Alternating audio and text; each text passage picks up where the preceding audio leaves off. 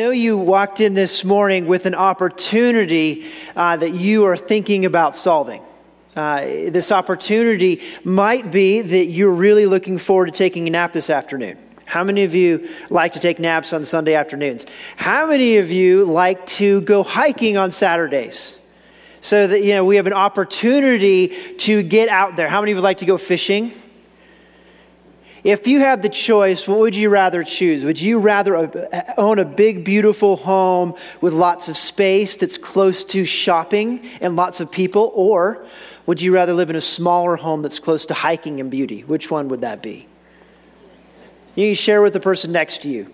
Go ahead, go ahead. And now, and just keep talking while I talk. Let's say you had to choose between uh, a piece of bacon for a snack and uh, a s'more for a snack. Which one would you choose? Well, this was the this, this, was the choice that a certain 13 year old who will go unnamed uh, had just a few weeks ago. Uh, I uh, was getting uh, I was on the road traveling, and I was told this story uh, virtually over the phone that uh, a certain 13 year old that is going to go unnamed. She was hungry. And so she was looking around, scrounging around for a snack, and she found bacon. Now, how many of you approve of bacon as a good solution to your hunger problem? Amen. And so now you have a hunger problem, you're going to solve it with bacon, but you know that if you ask permission, well, perhaps it might get denied. And you also know that you've been told not to use the gas cooktop without help. And so, well, you decide in all of your uh, fully formed brain wisdom that the toaster oven is the best possible way to cook a piece of bacon. Mmm, right. Now, you don't want to put the bacon directly in the wire rack, though, because that'll get dirty, right? The bacon might get dirty. So you put a paper towel, a, a very flammable paper towel. You put the bacon on top and you broil that bacon. You know, my point here is that we often really, uh, really will go all out to solve a problem, not always thinking about the long term consequences of our solutions. In fact, we're going to look this morning at Paul's letter to Colossians, and we're going to see that often we don't really even spend the time to prioritize the problems in our lives that we're trying to solve. Instead, we let urgency or the moment drive the things that we're paying attention to. Often we don't rethink whether or not a current solution in our lives is even meeting our needs. Instead, we just continue on going through the rhythms that we currently have, and then rather than looking on the inside, we look at the world around us and blame the world for not getting what we want. So let's take a look at Paul's letter to, the, to Colossians. He says this Thank you. I want you to know how much I've agonized for you, for the church at Laodicea, and for many other believers who have never met me personally. So, now, church, I want to pause there and just pick up on where we, Pastor Brian left off last week. He started with chapter one, and, and he reminded us this uh, letter was written by a guy named Paul to a church in a city called Colossae. Well, here in the beginning of chapter two, we find out that Paul was not writing this just to the church in Colossae. This is what uh, the really smart guys that read their Bible in cubicles, they're called scholars. You, we don't have, at least I'm not one of them, but uh, these guys tell us this is what they call a circular letter. It's a really fancy way of saying the mailman carried it everywhere. He would take it to the church, they would read it, and then he would take it to the next church, right? Makes sense? So this wasn't written just to the church in Colossus. This was also written to us. To us. So, believers who have never met me personally, I want them to be encouraged. I want you to be encouraged, says Paul, and knit together by strong ties of love. I want you to have complete confidence that they understand God's mysterious plan, which is Christ Himself. In Him lie all the hidden treasures of wisdom and knowledge. I'm telling you this so that no one will deceive you with well crafted arguments. Now, I want to pause there again. Uh, we can kind of get caught up in what Paul's trying to talk about here with this, this mystery and this hidden. And as best we can tell, there's a group of folks that are saying that there's more to know. The greatest enemy to Christianity is often the folks within Christianity that tell us that there's, there's more deeper wisdom to be had. And Paul's saying, folks, it, it's Christ. It keeps going back to Christ. There's not a secret that God hasn't told you. There's not some secret solution that once you've known Christ for 50 years, you'll find out. Now, believe me, I'm sure those things that we will all know after 50 years that we don't know today, but we'll also know that we knew everything we needed every step along the way. For though I'm far away from you, my heart is with you, and I rejoice that you are living as you should, and that your faith is strong. And then Paul continues in chapter 6 and now, just as you accepted Christ Jesus as your Lord, you must continue to follow him. Let your grow, roots grow down into him, and let your lives be built on him. Then your faith will grow strong, and the truth you were taught, and you will overflow with thankfulness.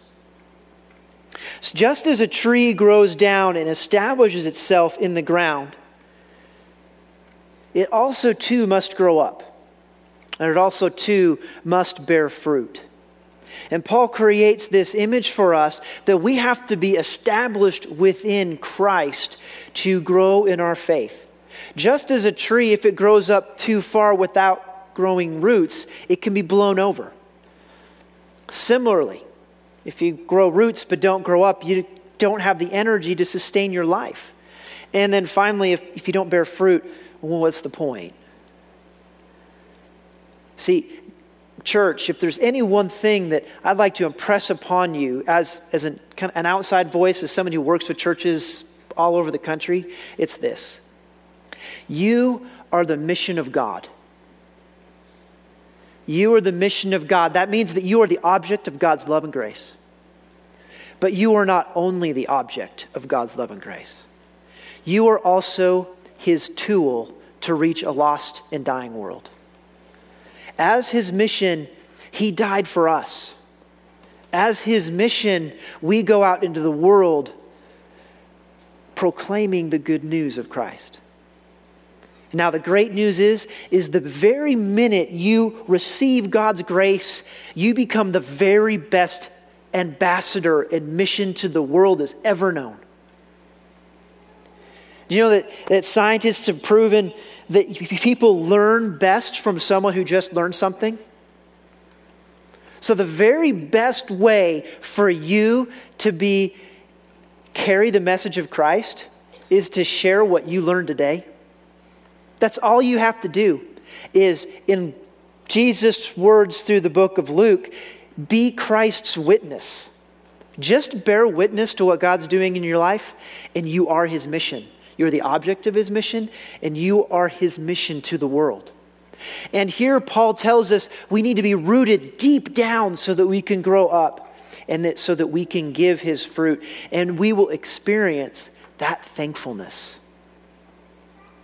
Too often, we come into church, and, and I don't know exactly what your experience is, but my experience is that sometimes I feel like I'm coming to be told, here's another thing I'm supposed to do, or another thing I'm supposed to become.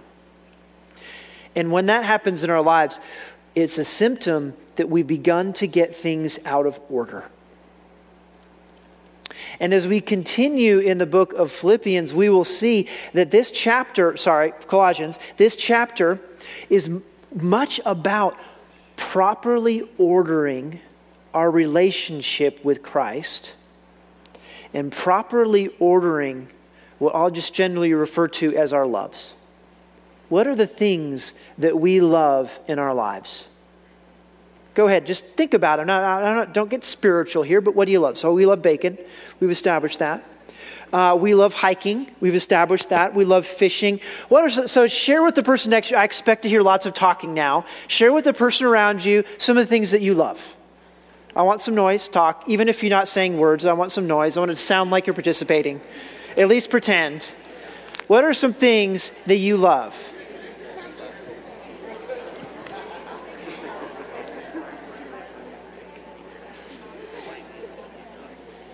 You know, that's it's not very loud in here.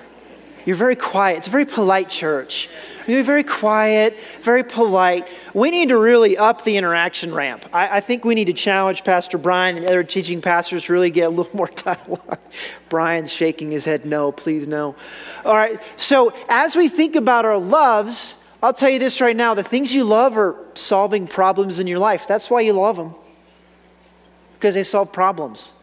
Now, Pastor Brian mentioned that I married up, and, and, and he, he's one of the few people that knows just how far I did marry up. but, you know, and the key to any great relationship, key to any, any great marriage is, is our spouse meets incredible needs in our lives. And, and hopefully it goes both ways, right? Children meet an incredible need in our life. And here's one of the keys to life, though if we misappropriate or misunderstand what needs something is meeting, we set ourselves up for disappointment. In fact, sometimes I tell people, and, and this is a little cheeky, so, so think about what I'm saying here because you can be, misinterpret it. Uh, the secret to happiness is low expectations. the secret to happiness is low expectations. Now, folks, I didn't say the secret to life is low expectations but the secret to happiness. If you want to be happy, just really set that bar really low. People will always exceed it, and you will be really pleased with everyone around you. Now, that's not the secret to life, mind you. But what is important is that we match up what someone or something can do for us and what we want them to do for us. For example, let's go back to children. Uh, a little while back, I saw a study that, uh, that children did not indeed make their parents happier. So now, now this sounds scandalous. And now I'm just saying with my children in the audience, both of you make me happy. Um, I'm not talking about you. Uh, I promise. But really, this actually isn't as scandalous as it sounds because God didn't give his children to make us happy. Now, did he? No. He gave us children so that we can have an object to love, so that we can raise, so that we can continue and pass on the faith that he's given to us. So if we go into a relationship, if we go into a relationship even with Christ, with the wrong expectations, we set that up for failure. Even worse, we make an idol out of Christ by asking, perhaps even demanding, he give us something that he has no intention of giving. We see this in the book of John. He feeds the 5,000 and they come to him and they say, Jesus, we like this arrangement. How about we just keep doing this? You talk and give us food, and we'll listen and we'll eat. This sounds like a great deal. Now, if there had been bacon in there, I probably would, would have been all part of that group. Now, and what does Jesus say? If you go read the book of uh, sixth chapter of John, Jesus says, uh, "Yeah, I didn't come here to feed you food. I came here to teach you the Word of God and to give you the ability to enter into His family and to do God's will. That's why I came here. I didn't come here to solve your hunger problem, I came here to solve your belonging problem. I came here to solve a very real life and death problem. Let's continue in the book of Colossians. It says, Do not let anyone capture you with empty philosophies and high, high sounding nonsense that come from human thinking and from the spiritual powers of this world, rather than from Christ. For in Christ lives all the fullness of God in a human body. So you are complete through your union with Christ, who is the head over every ruler and every authority. When you came to Christ, you were circumcised, quote unquote, but not a physical procedure. Christ performed a spiritual circumcision, the cutting away of your sinful nature. You were buried with Christ when you were baptized, and with him were raised to new life because you trusted the mighty power of God who raised Christ from the dead. You were dead because of your sins and because your sinful nature was not yet cut away. Then God made you alive with Christ and He forgave all your sins. He canceled the record of the charges against us and took it away by nailing it to the cross. In this way, He disarmed the spiritual rulers and authorities. He shamed them publicly by His victory over them on the cross. Indeed, we could spend a lot of time in that passage. But Paul, in one way, is saying is, you know, whatever problem you're trying to solve in your life today, whatever opportunity you're hoping to seize, it all pales in comparison to the life and death problem that we all have. We're all born, none of us make that choice. And at some point, we're all going to die. Newsflash. Jesus came to solve that problem. And you're going to have other problems in your life, ones that are going to be big. And you may have something huge this morning. But this problem is more pressing, it is more important on both ends the life today and the life evermore. Paul's saying to us don't miss the greatest opportunity that you'll ever have, which is to truly live in Christ. And we're surrounded with a world that's trying to give us solutions. They're trying to stop getting us from thinking about the problem and to start thinking about buying their answers. Perhaps it's promotion at work. Perhaps it's a nice new car. Perhaps it's being a foodie. Perhaps it's dressing in a certain way. Perhaps it's getting married or, or having the right number of kids. Whatever the solution is that you've been sold. Catch this it becomes a love.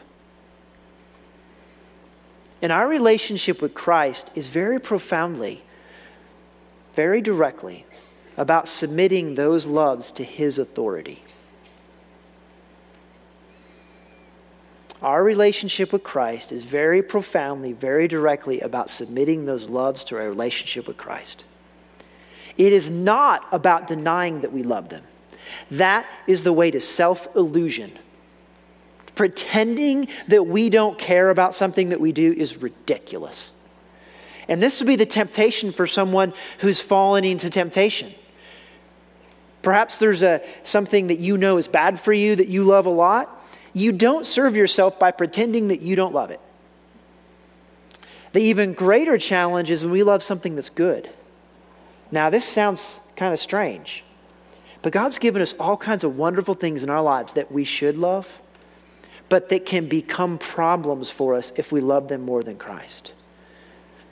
C.S. Lewis says it very contrastly, very uh, like this. He, he says that no man can love anything too much as he loves it less than Christ. Okay, good. I think we can all track there. But then he says this Any man who loves anything more than Christ makes it into a demon. And so now I want to swing back into this passage in Colossians where Paul talks about the spiritual authorities and rulers of the world. I, look, there's a lot of things there that I don't understand. I'm not going to pretend to you that I have all the answers. I don't even begin to have. I have so many guesses, but here's what I do think is that we carry into our relationship with God some of the most significant demons we will ever challenge, that we will ever face. And those become the very loves in our life that we love more than Christ. We make them into something. We make them into an authority in our lives that can trip us up and that can carry us away. It can prevent us from going with Him. And oftentimes, the greatest frustrations that we have in our lives are things, they're just, they're the consequences, the unintended consequences of decisions that we've made. And we don't recognize that that is the challenge we're facing. And so Paul challenges us to put Christ first. Paul challenges to focus on the real opportunities before us, to seize new life, to seize the opportunity of knowing Him and being part of His family. And so when we go to make that decision and make Him first, it doesn't make all of our other loves go away. We'd be severely disappointed if we were to go down to the river and get baptized and think that at that moment we'll never have a temptation again. Oh, I wish. I'll be honest. I had a lot of frustration with God in my early life. probably like as in yesterday, that it's not easy. Isn't it supposed to be easy? Why doesn't God make it easy? And why doesn't He answer all the prob- questions? Well, He answered the most important question. And He does give us the strength to make the decision we need to make today, today. And as we go forward in our passage, let's continue in the book of Colossians. He says, So don't let anyone condemn you for what you eat or drink, or, or for not celebrating certain holy days or, or new moon ceremonies. Let's just pause right there, or Sabbath. There's some, there's some big words here, and I don't want to belabor this, but this just reminds us that this letter is written to a group of folks that were called Gentiles.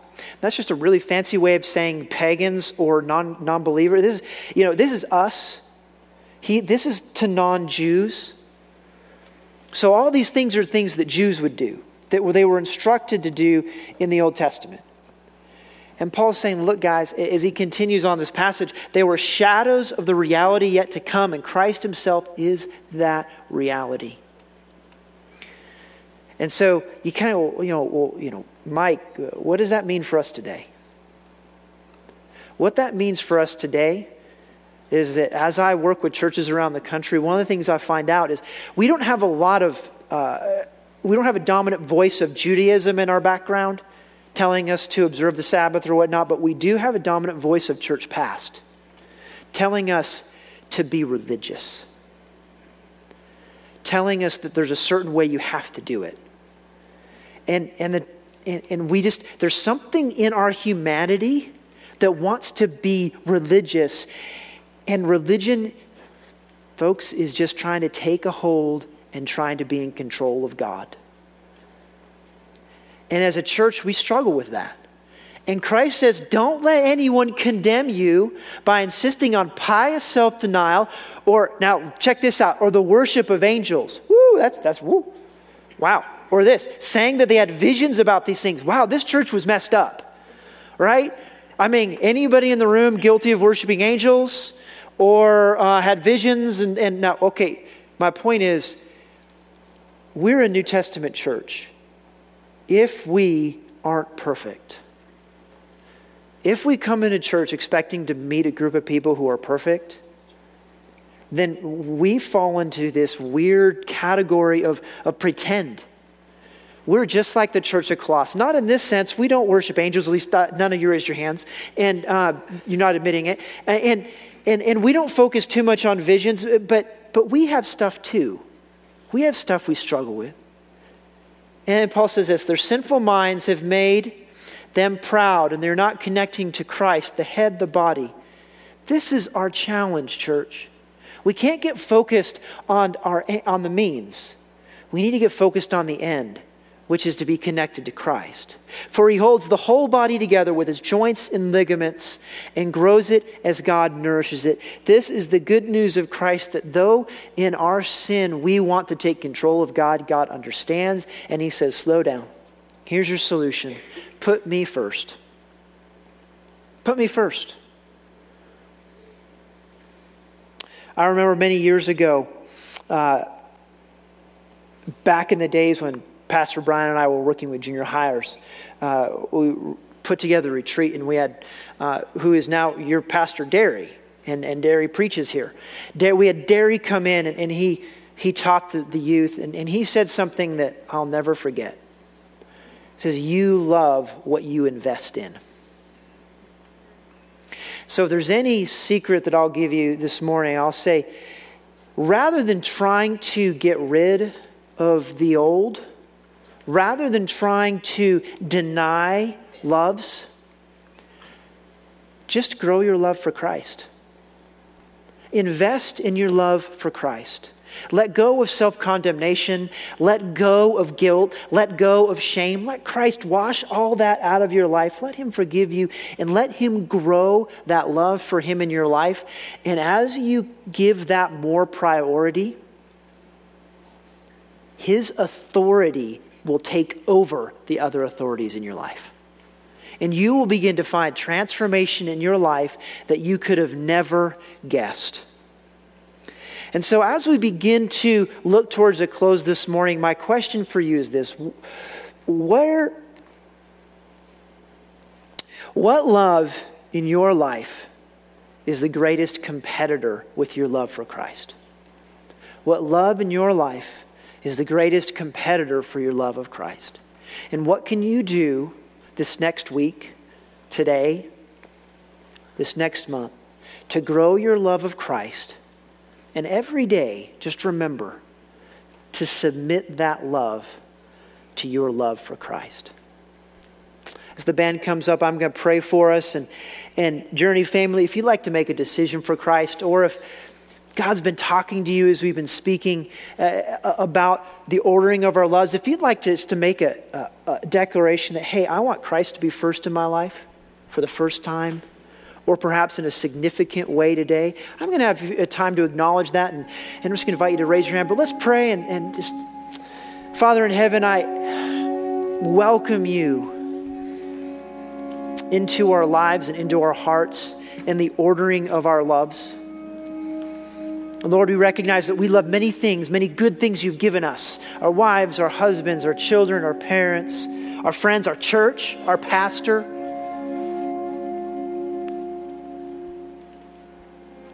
And Lord, we recognize that we can't love any of these things too much. But Lord, also, we confess that sometimes we love them more than you and sometimes we love ourselves more than you. And so, Lord, today we, we ask that you would open the eyes of our hearts to see just how deep and wide is your love for us. That you would show us how we are the object of your grace. And the minute we receive it, we become your mission to the world. We don't need to know more, we just need to love you more. So, Lord, if, there's anyone here this morning who'd like to make a decision for Christ for the first time or a significant moment where we recognize, hey, today is a day that I need to put Christ first, I, I invite you now just to look up and make eye contact with me. Raise your hand so I can see you. And so, Father, as you recognize each one of these folks that's make a decision, I also pray for each one of us that maybe the moment wasn't as significant enough to raise our hands, but I pray there'd still be a moment of decisiveness to say, Lord, I want to make some tweaks.